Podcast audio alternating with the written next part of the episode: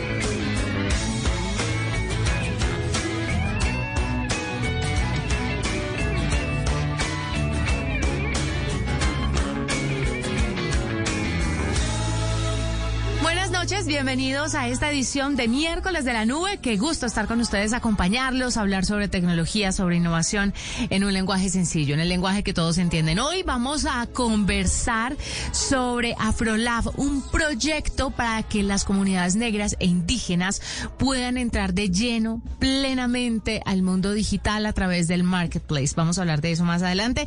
Y W, vamos a hablar con un personaje que nos va a explicar un poquito lo que dijimos ayer. Sí, señora. Esto de la reglamentación o la estandarización del cargador a USB-C, ¿qué implica en temas de innovación y tecnología? Exactamente, con las buenas noches Juanita y a todos los oyentes, sí, vamos a tener esa conversación con alguien que ha estudiado bastante el tema y que de hecho nos va a sacar de dudas en varios aspectos. Vamos a conversar sobre eso y mucho más, pero antes, mil felicitaciones W, adivina, adivina, adivina. Hoy es el día de...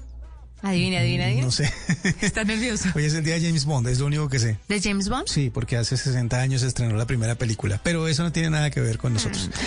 Hoy eh, o por estos días se está celebrando la llegada a 100 millones de canciones en Apple Music. Wow. 21 años después del lanzamiento de iTunes y el primer iPod, han llegado a reunir, que, que reunieron en esa época mil canciones en el bolsillo, porque era literalmente en el bolsillo. ¿Se acuerda cuando uno andaba con el cassette? Sí, a mí me claro. tocó, yo raspé el Yo lo cassette. tengo. Y el CD. Sí. Y que existía el, el tema del accesorio de la libretica como de... Ajá. Para guardar los CDs. Sí, sí, sí, que eran los maletincitos que Un venían con un montón de bolsillitos Sí, en donde uno metía los CDs. Uy, y eso era no, impe o sea, estamos muy viejos, lo que uno empacaba, lo que lo primero que uno empacaba para un viaje por Claro. carretera era ese maletincito de Y los luego pasaron a, a esos CDs que recopilaban un montón de canciones. los que venían en MP3. Y luego la USB, la USB. Sí, exactamente. Para USBs. meter, meter ahí las canciones. Pues bueno, después llegó el iPod. y con él se nos solucionó el asunto porque en el bolsillo teníamos un montón de canciones. Pues ahora llegan a 100 millones de canciones en Apple Music. Es un crecimiento muy importante por donde se le mire. Usted va a tener toda la música del pasado, del, presente y del futuro a su disposición con solamente un toque o un comando de voz.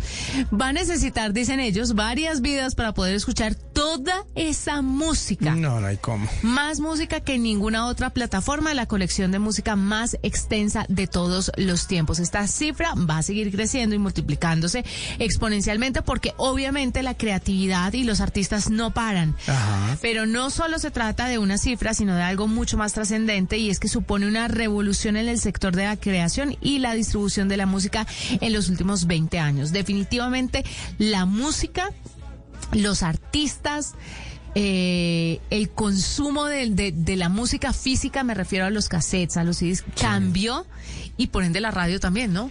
Porque ahora, hay que decirlo, a la radio musical específicamente le ha tocado reinventarse porque las personas ya tienen la música que les gusta ahí en plataformas. Entonces lo que se busca en la radio es otro tipo de oferta. Antes era la música, ahora es algo más y la música como Y la música, exactamente. Que la música acompaña el tema, pero los temas son los importantes. Pero etcétera, es etcétera. increíble cómo un invento, doble, un invento empieza a revolucionar, a revolucionarnos como sociedad y a revolucionar la forma en que consumimos. Otro de Apple, ¿no? Porque es que hay que tener en cuenta, eh, y en estos días estaba repasando mi biblioteca de películas y me encontré con la de Steve Jobs, eh, cuando contaba la historia de cómo se había inventado el PC o el computador para la casa, para hacer diferentes cosas, y revolucionó eso. Luego revolucionaron el tema de la música, por el tema del, del iPod, y ahora revolucionaron el tema también de la telefonía con el iPhone. Entonces, que lo de, lo de la música fue muy bonito por la hija, ¿no? Y cuentan en la película que eh, veía a su hija toda tareada con ese montón de cassettes, ¿era cassettes o CDs? CDs. Y le dijo, yo le soluciono ese problema, mamita. Espera y verá. Espera y verá. Y ahí empieza toda esta revolución. Entonces, ¿cuánta música podemos descargar o tener? Eh, en- 100 millones de canciones. 100 millones de canciones. Si no encuentra usted la canción que le gusta Estás muy jodido. o es muy, muy rara. Oiga, ¿usted no ha intentado buscar canciones y no las encuentra, que no encuentra? Ay, sí, yo le he dicho Pero mil en, y una en otros servicios, porque yo me imagino que en Apple ya están. Lo que pasa es que Pues voy a buscar la que he buscado en todas las plataformas y no está. Vamos a ver, Vamos si, a en ver Apple si en Apple Music que es el listón de tu pelo, pero la versión de Julieta Venegas. la de Julieta Venegas con Los Ángeles Azules. Sí, Es- así como, ¿cómo se llama la otra mexicana que también tiene una con Los Ángeles Azules? Eh, ¿Cuál? Jimena Natalia Lafourcade. Lafourcade. Ujú. Ok. A ver. Vamos a, ver. vamos a ver si la busca. Yo la verdad es que tengo que confesar que después de un tiempo eh, y en nombre de esa economía de la que hemos estado hablando durante algunas oportunidades, eh, he tratado de dejar solamente uno máximo dos servicios de streaming de música activos, así que no sabría si poder eh, comprobar eh, esos 100 millones de música en Apple, Pues no, Apple Music. no está. No está. no, le voy a escribir Hay a Apple 100 Music. millones de canciones en Apple y no está Y esa. no está el listón de tu pelo de Julieta Venegas Bueno. y Los Ángeles Azules. claro que hay que ser una Pero el listón de tu pelo no es con Los Ángeles Azules, ¿No? es con el de Caifanes. Ah, no es, eh, pero es una canción de Los Ángeles Azules igual, pues como para recordarlo. ¿Usted por qué no le pone a la gente de la canción de la que estamos hablando? Bueno, no vaya y se enloquece. Vamos a enloquezcan ponérsela un pedacito ahora. Diciendo. Pero venga, le cuento, el asunto es este. También hay que pensar en que eh, no hay que echarle la culpa a Apple Music, ¿no? No hay que decir si hay 100 millones de canciones y no tiene la que usted quiere.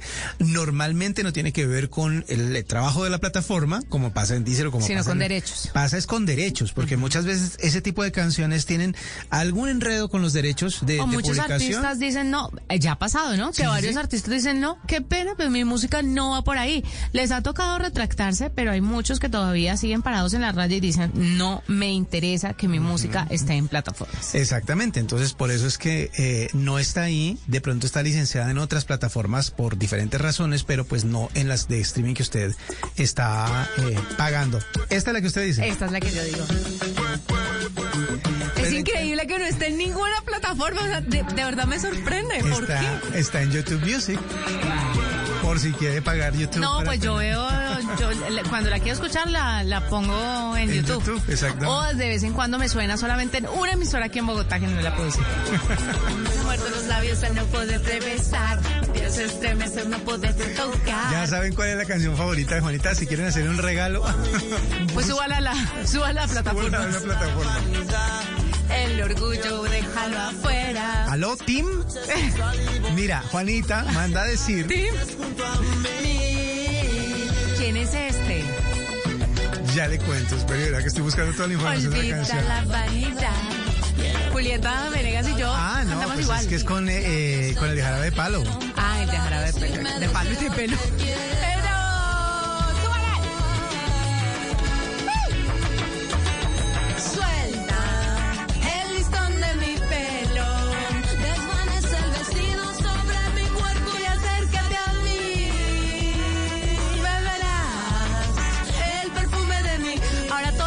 Dicen que tengo una voz bonita cuando hablo en radio se van a retractar. Obviamente una cosa es ser locutora y otra cosa distinta es ser cantante. Queda claro que lo mío no es la cantada. Bueno, pero igual, todo el mundo cuando tiene una canción favorita y sale en algún medio, sea la plataforma que sea o en la radio, lo primero que hace es subir volumen y cantar. No puedo esperar más. Aprenderé de ti hasta el final. Como estaba bonita Julieta en esa época. Sí. No vas a seguir cantando. Todavía quedan tres minutos de canción por si quieres ir cantando. Siempre callé. Bueno, mientras Juanita sigue cantando por allá al fondo, vamos a seguir hablando de tecnología. Y es que eh, WhatsApp está anunciando algo que para muchas personas puede parecer interesante y es evitar las famosas capturas de pantalla. Es que normalmente cuando la gente quiere, no sé, de pronto le mandan una fotografía, hace una, una captura de pantalla y la guarda, o quiere conservar algún tema que se haya tratado dentro de un chat y eventualmente pues borra el chat o no tiene el respaldo guardado, etcétera, etcétera, pues toma capturas de pantalla. Pues ahora hay algunos usuarios que ya están informando que hay un beta que tiene la característica de que eh, a la hora de enviar una imagen solo una vez eh, no se puede hacer la captura de pantalla, que es lo que eh, se solicitó durante mucho tiempo. Cuando usted intenta hacer la captura de pantalla en una fotografía que solamente esté destinada para verse una vez, lo que va a aparecer es una pantalla negra. Y también un mensaje que dice que no se puede hacer esta captura de pantalla. Normalmente, si usted quiere enviar algo que se autodestruya en determinado tiempo, pues obviamente es para que no se conserven esas eh, características. Y eso le faltaba, ese pedacito le faltaba a la función de WhatsApp de poder eh, enviar mensajes que se autodestruyeran después de, de determinado tiempo. Así que si usted en uno de esos mensajes pretende hacer una captura de pantalla, en las versiones posteriores a la que usted tiene en este momento, no va a poder hacerlo. ¿Contenta? Gracias. Ya regresamos. Escuchas la nube en Blue Radio. Betplay te lleva a Qatar. Arroba la nube blue. Arroba blue radio com. Síguenos en Twitter y conéctate con la información de la nube.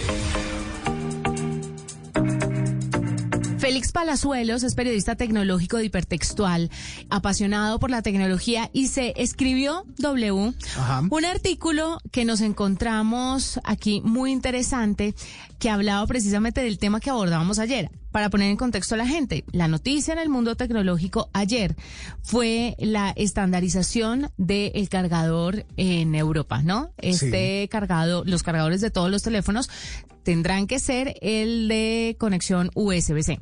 Sí, el terminal que El se terminal. conecta a su dispositivo, sea, mo- sea tableta, sea, bueno, ayer hicimos la lista completa de todo lo que incluiría esa norma.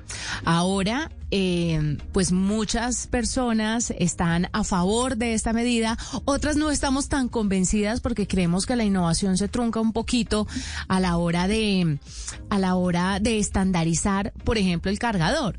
Y mucha gente sabe, ayer ayer contaba yo en redes sociales esto que pensaba y me decían, pero el cargador qué punto de innovación va a ser, pero el cargador qué qué tan importante puede llegar a ser.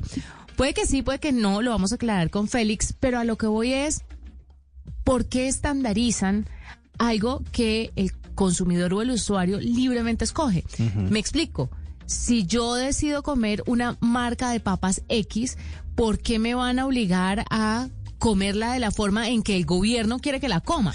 ¿Me, me hago entender? A, estendari- a estandarizar estandarizarlo. Es que a nadie le ponen un revólver, un revólver en la cabeza para comprar un cargador eh, o un, una marca de, de dispositivos móviles con un cargador determinado. La gente invierte en eso dependiendo de su bolsillo, ¿no? Sí, escoge. Y hoy empezamos con el cargador, pero mañana no abrimos la puerta a otro tipo de restricciones o de estandarización que involucre un poco más de lleno la tecnología. Pues bueno, Félix va a hablarnos sobre esto el día de hoy. Félix, bienvenido a la nube. Hola, muchas gracias. Muy buenas noches. Buenas noches, Lo Félix. primero de todo, Sí. comparto al 100% tu punto de vista y creo que es lo que lo que expresé en, en mi opinión, pese a que todo el mundo estaba festejando esta estandarización obligada por los políticos europeos. Félix, vamos a empezar por una aclaración muy sencilla y que mucha gente necesita entender. Y no estamos hablando de gente que no conoce de tecnología, porque hay muchos que creen conocer de tecnología, pero no entienden muy bien estos conceptos. ¿Cuál es la diferencia entre el marranito, le decimos acá, o el, o el cubito con el, El que adaptador. conectamos el adaptador y el cable? Porque mucha gente dice, si el cable cambia y el cubito es el que tiene la tecnología para cargar o no los dispositivos, ¿por qué se quejan? ¿Cuál es el problema? Apple está haciendo esto para cobrarnos mal, o más y mal.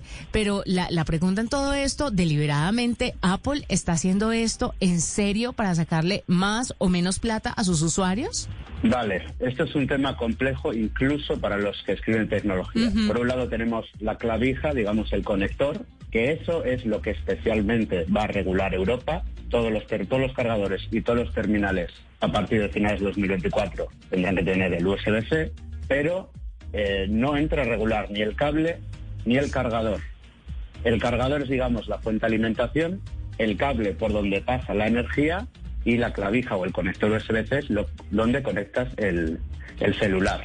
Lo único que ahora mismo, de- dentro del conector USB-C, se puede emplear para eh, numerosas cosas. Puedes conectar una pantalla, un ratón, puedes transferir datos o lo que hace ahora que es transferir potencia eléctrica. Lo que tratas de explicar es que para Apple usar el Lightning es igual de conveniente que el USB-C, solo que se aseguran de que el usuario está usando el cargador de Apple y el cable de Apple. Entonces tienen más control ellos para ofrecer la mejor experiencia al usuario según su punto de vista empresarial. Félix, la construcción interna de este tipo de, de aparato, la construcción interna de los cables, por ejemplo, la manera en que cada uno de los terminales de las puntas de lo que se conecta desde un cable hacia el dispositivo, ¿es estándar también o cada fabricante la hace distinta justamente en función de lo que necesita de ese cable? Vamos a ver, si uno quiere conectarlo para, para intercambiar datos, va a tener cierta velocidad en un orden y en otro orden va, va a rendir más, no sé, tal vez la carga. ¿Eso es así o es estándar para todos? No, exacto, eso es así. Cada uno tiene un cable, entonces no hay ningún estándar. Entonces puedes tener un USB-C que te puede venir en, un, en una maquinilla de afeitar de, de bajo precio e intentar cargar el, el último iPhone, el iPhone 13 Pro Max Ultra, lo que sea, entonces va a cargar lento, porque no hay un estándar para el cable. Cada cable tiene un calibre, una categoría, un... entonces se está estandarizando algo, digamos, en apariencia. Luego va a haber usuarios que les va a cargar el celular muy despacio. Hmm. ¿Qué podemos decirle, Félix, a los oyentes cuando de pronto una compañía tecnológica, así como usted lo expresaba a través de su artículo en hipertextual, le dé por dejar solamente el sistema de carga del teléfono a través, en el caso de Apple, del MagSafe, y que ya no tenga el conector, sino que se pegue en la parte de atrás como muchas referencias lo están haciendo hasta ahora? ¿Entraría también la Unión Europea a regular eso? Y entonces las otras compañías que todavía no tienen ese sistema de carga tendrían que subirse. Y otra pregunta y pegadita, ¿por qué entonces cree usted que esto lo que está haciendo es truncar la innovación y la tecnología que tienen cada una de estas empresas? Vale, es muy difícil eh, que el celular solo se vaya a cargar inalámbricamente, porque siempre necesitas una forma de respaldo. Apple lo va a necesitar para, eh, si se ha averiado tu iPhone, restablecer el sistema operativo o para cargar rápido. La carga inalámbrica es muy lenta comparada todavía a la de un cargador con carga rápida. Félix, el tema ambiental es algo que los europeos, los de los gobiernos europeos han estado esgrimiendo para poder tomar este tipo de decisiones. ¿Qué tan real es el problema ambiental de la cantidad o los diferentes cargadores que existen actualmente? Vale, esto es una medida que llevan impulsando desde 2014, que en 2014 sí que es verdad que había varias opciones, micro USB, Lightning, cada portátil tenía su cargador. Ese problema lo entiendo. El problema es que ahora, eh, independiente de los políticos, ya se había adoptado el estándar USB-C y todos los eh, dispositivos del mercado, casi todos, ya usan USB-C. Ahora Apple, que ha seguido usando Lightning porque para la empresa es igual de funcional, ahora los usuarios de iPhone van a tener que comprar el nuevo cable, que les vendrá incluido, pero porque está prohibido. En Europa estará prohibido eh, incluir un cargador en cada terminal. Por eso eh, en Europa pretenden que con un cargador cargues todos los dispositivos. Algo que a mi juicio me parece un poco mm, optimista, ya que si tienes 10 aparatos necesitarás más de un cargador. Cuando llegas de tu jornada de trabajo antes de dormir y vas a cargar los dispositivos, un cargador solo no te vale para, para todos. Aún así, la Unión Europea dice que se ahorrará 250 millones de euros a los europeos, según sus estimaciones, y se evitará eh, formar 11.000 toneladas de desperdicio por cargadores que ya no se pueden usar. Que además muchas compañías tecnológicas están ya volcadas con el tema del cargador a tratar de reducir el impacto en el medio ambiente, ¿no? Entonces creo que es un punto que no se ha tenido en cuenta. Félix, finalmente, eh, sobre el sobrecosto a los a los posibles compradores de Apple en, en la Unión Europea, en Europa. ¿Cuánto cree que va a ser? ¿Usted cree que dejarán de comprar la marca por esto que nos acaba de contar, que van a tener que incurrir en la compra de varios cargadores? Pues porque obviamente un cargador para todos los dispositivos que hoy tenemos no es suficiente. ¿Cuántos dispositivos tiene usted en su casa, W? Yo, no, no, no, no solo eso, es lo que me estaba contando Félix. Uno llega a la casa después de una jornada de trabajo y mínimo tiene que cargar tres o cuatro. Por eso. Computador, tablet, celular y, y reloj o audífonos. Mínimo. Mínimo. Y, y, es, y es para que al día siguiente vuelva a usarlos, así que seguramente los va a tener que conectar al tiempo. ¿Cómo ve el sobrecosto en los usuarios? Que siempre estas regulaciones tienen un impacto no tan positivo como lo consideran las autoridades en el usuario final, lamentablemente.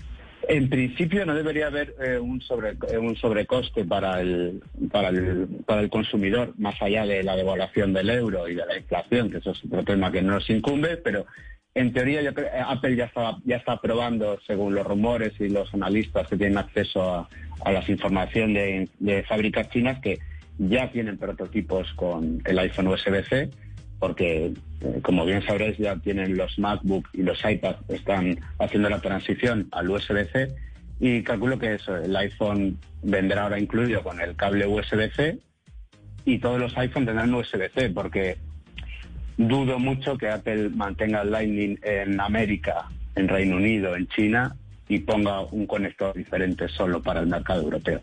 Al final, el, impacto negativo que puede tener al consumidor es más a largo plazo. Imagina que Apple, Samsung o Huawei inventen un cable nuevo que puede cargar el teléfono en un minuto o al instante pues ese conector nuevo que necesita ese cargador nuevo sería ilegal en Europa. están prohibiendo la innovación. Mm. Luego dice Europa que si se da el caso de que se crea un nuevo estándar, pues lo hablaremos con todas las empresas y lo actualizaremos. El problema es que si tú eres una compañía privada y quieres innovar, eso te está frenando, porque ya no puedes ofrecer algo diferente a tu y exclusivo, una una, ventaja competitiva porque te tienes que adaptar ya al estándar de todos los demás. Claro. Pues Félix, muchísimas gracias por estar con nosotros, por contarnos un poco sobre su percepción de esta, una de las noticias más importantes hasta el momento de la semana en materia de tecnología y es la estandarización en Europa del cargador, todos a USB-C.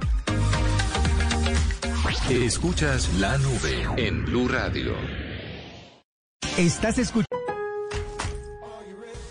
En Lowe's, los miembros del programa MVPs ganan puntos al comprar productos selectos de marcas como DeWalt y Purdy, que puedes canjear por premios y más. Únete al programa MVPs de Lowe's hoy mismo. Puntos se calculan antes de impuestos y tarifas después de descuentos aplicables si existen. Sujeto a términos del programa hasta agotar existencias. Detalles en los.com diagonal MVP's Bonus Points. Ahora hasta el 1028.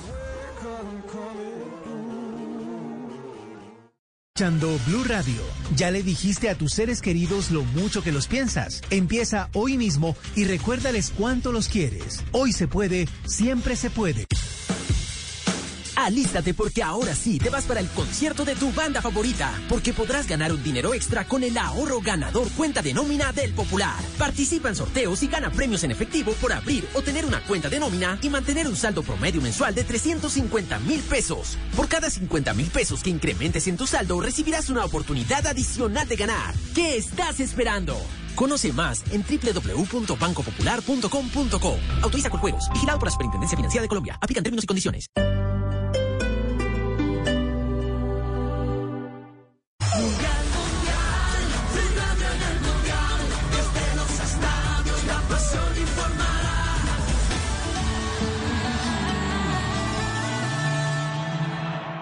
Felicidad se encuentra en cosas simples, como sentir el aire en tu cara, moverte por la ciudad y no contaminar, o desbloquear una bici, usarla y dejarla de nuevo en una estación. Ahora te mueves en Ten Bici, el sistema de bicis compartidas más grande de Latinoamérica. Ha llegado a Bogotá para que nuestra movilidad sea más sostenible. Descarga la app Ten Bici o entra a tenbici.com.co.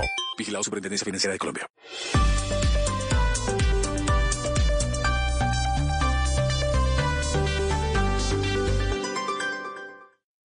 Arroba la nube blue. Arroba blue radio com. Síguenos en Twitter y conéctate con la información de la nube.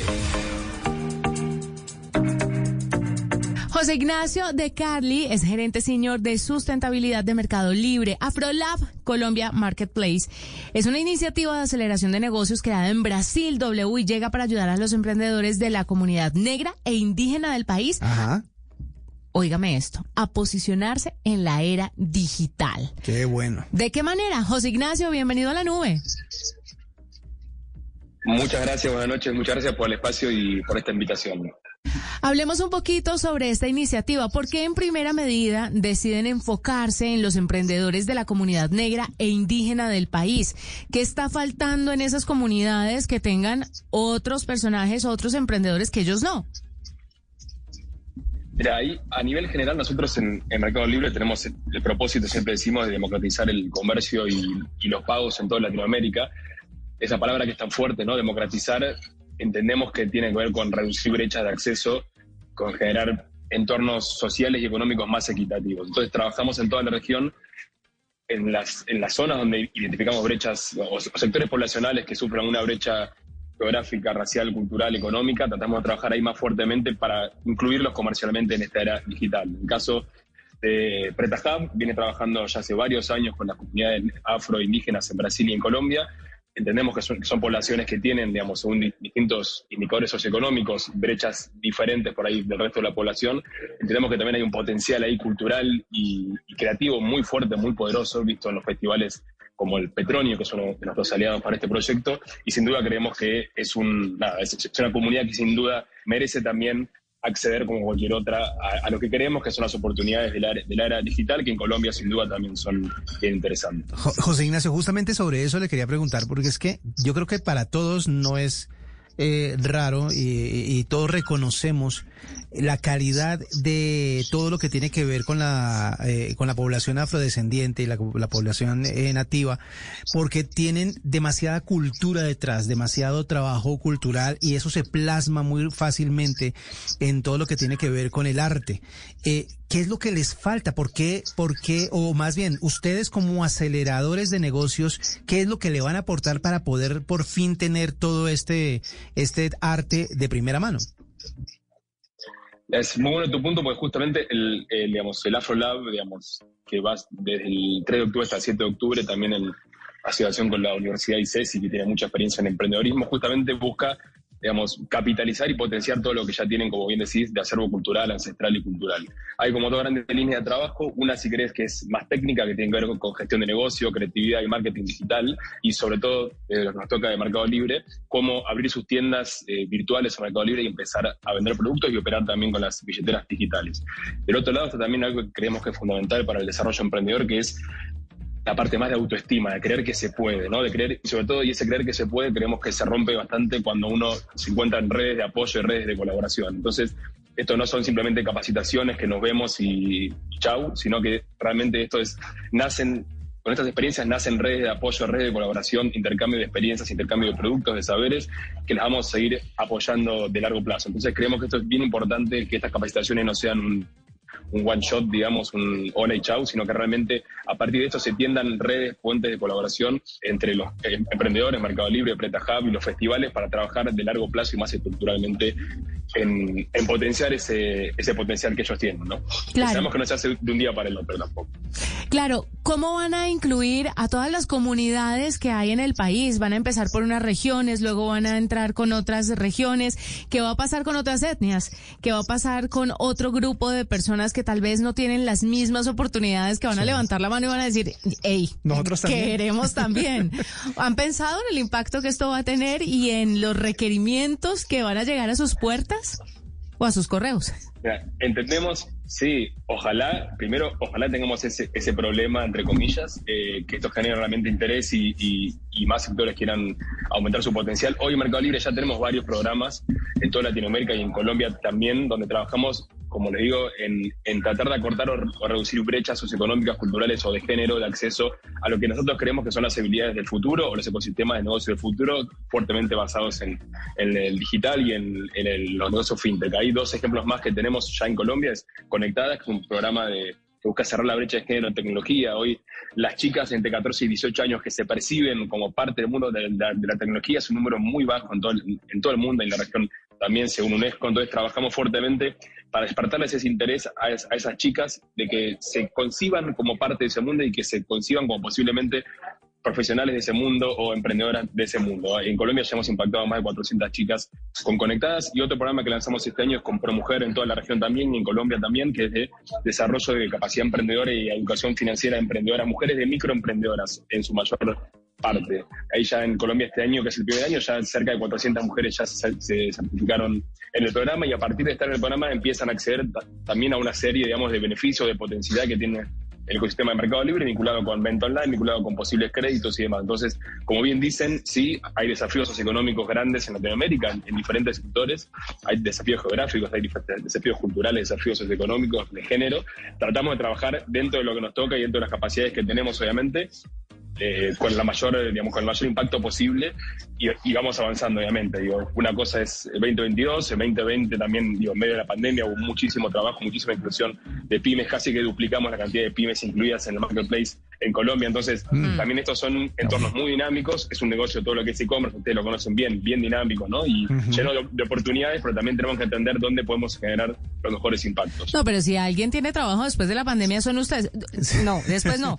Durante, Durante, y claro. después de la pandemia. Es una cosa, es una explosión del e-commerce. Yo creo que en esos dos años aceleraron lo que tenían previsto para unos, ¿qué? ¿Cinco días? Es, es impresionante. No, además porque Aquí justamente este es un ejemplo, y yo sé que José Ignacio me va a, a apoyar en esta, este es un ejemplo de cómo, eh, gracias a esa explosión de éxito que se tuvo durante la pandemia y después, se, se centra también o se buscan otro tipo de alternativas para que se muevan a través de ellos, como por ejemplo eh, lo que está sucediendo con este marketplace. O sea, es buscar más fuentes de intercambio, más fuentes de conocimiento y más fuerte de, de como de poner de protagonistas otras cosas como estas. Una maravilla. José Ignacio de Carli, gerente senior de sustentabilidad de Mercado Libre, hablándonos sobre AfroLab Colombia Marketplace, una iniciativa de aceleración de negocios creada en Brasil que llega a nuestro país para ayudar a los emprendedores de la comunidad negra e indígena y así posicionarse en la era digital. Pausa, ya regresamos. Escuchas la nube en Blue Radio. No importa tu especialidad, Lowe's está aquí para que los pros sean más eficientes con herramientas y accesorios para pros a precios bajos diarios. Compra la hoja de sierra circular Irwin de 7 y un cuarto pulgadas por 8 dólares y 98 centavos y la cinta métrica Straight Line de 25 pies por 25 dólares y 98 centavos. Obtén un rendimiento superior para los trabajos profesionales con las herramientas confiables de Irwin. Irwin agradece y apoya a los pros por su duro trabajo. Ven a Lowe's hoy. Arroba la nube blue. Arroba blue radio com. Síguenos en Twitter y conéctate con la información de la nube.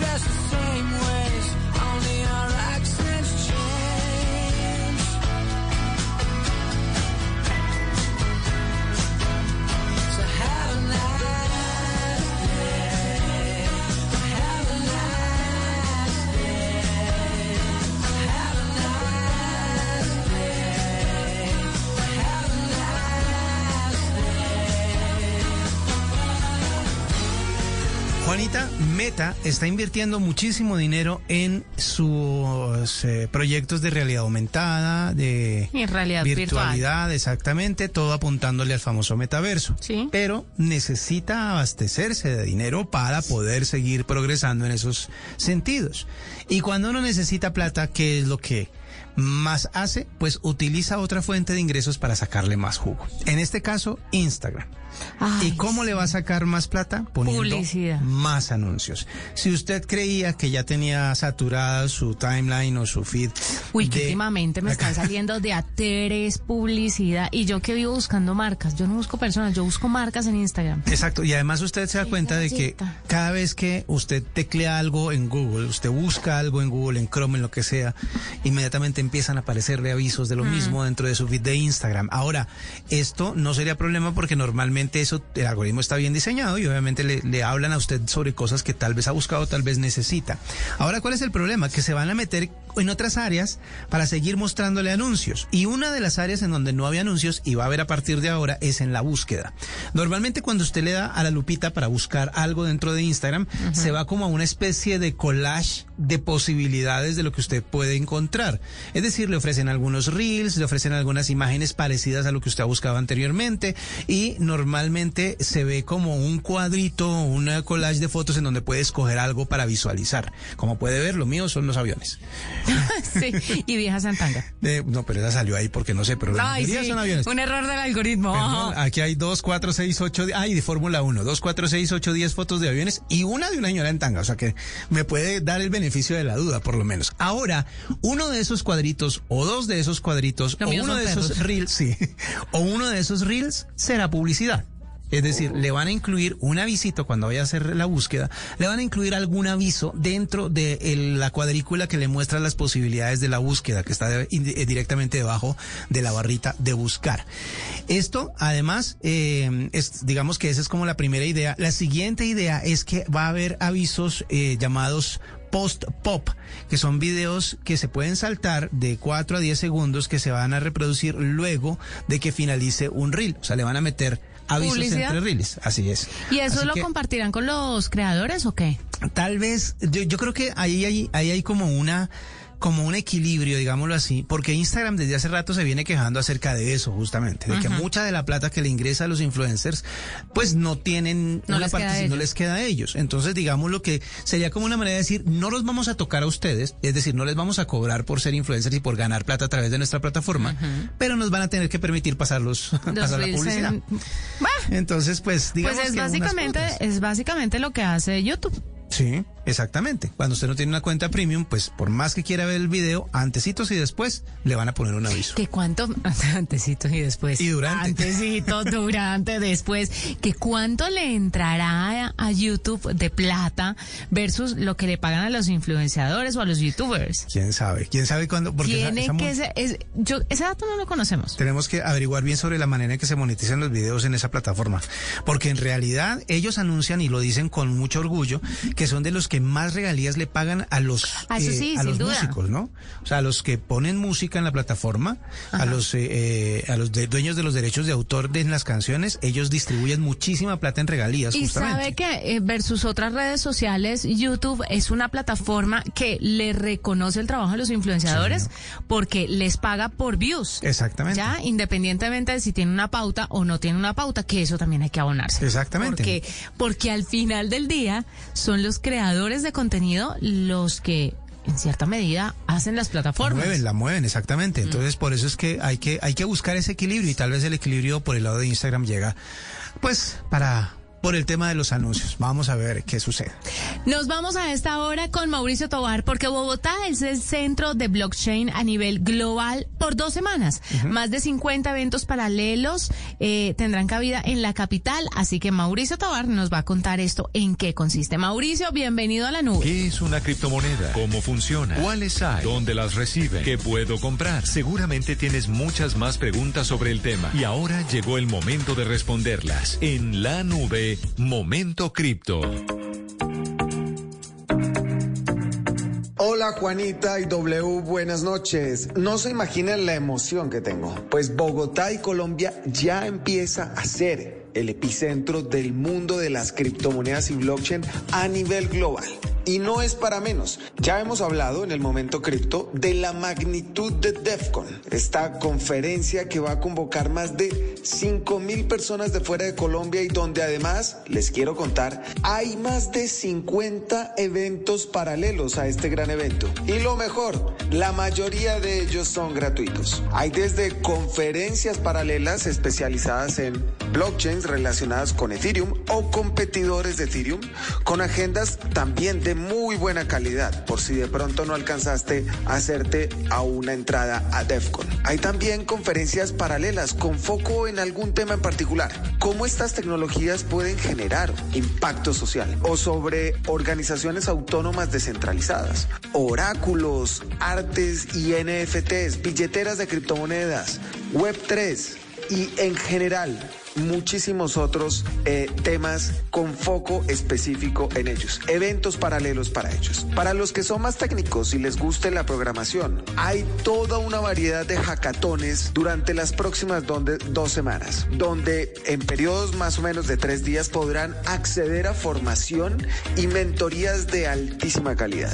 Además pueden competir por premios si su proyecto es seleccionado como ganador. En esta misma línea técnica, algunos proyectos han alquilado espacios para que puedan ir a trabajar y hackear en el buen sentido. También con acceso a mentorías y recursos tecnológicos. Si de pronto estás por la línea de ser emprendedor, habrá espacios para conocer los fondos de inversión e inversionistas ángeles más importantes del mundo en este ecosistema y encontrar opciones para financiar tus ideas y proyectos relacionados con las criptomonedas y Web3. Así que prepara muy bien tu discurso.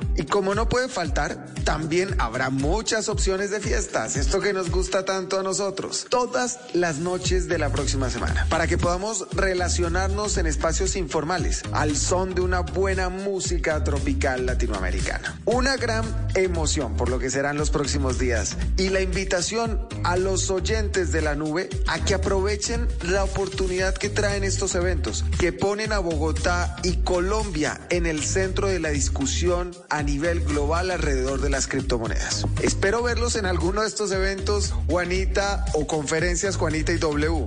Y también nos volvemos a encontrar el próximo miércoles en un nuevo momento cripto de la nube de Blue Radio.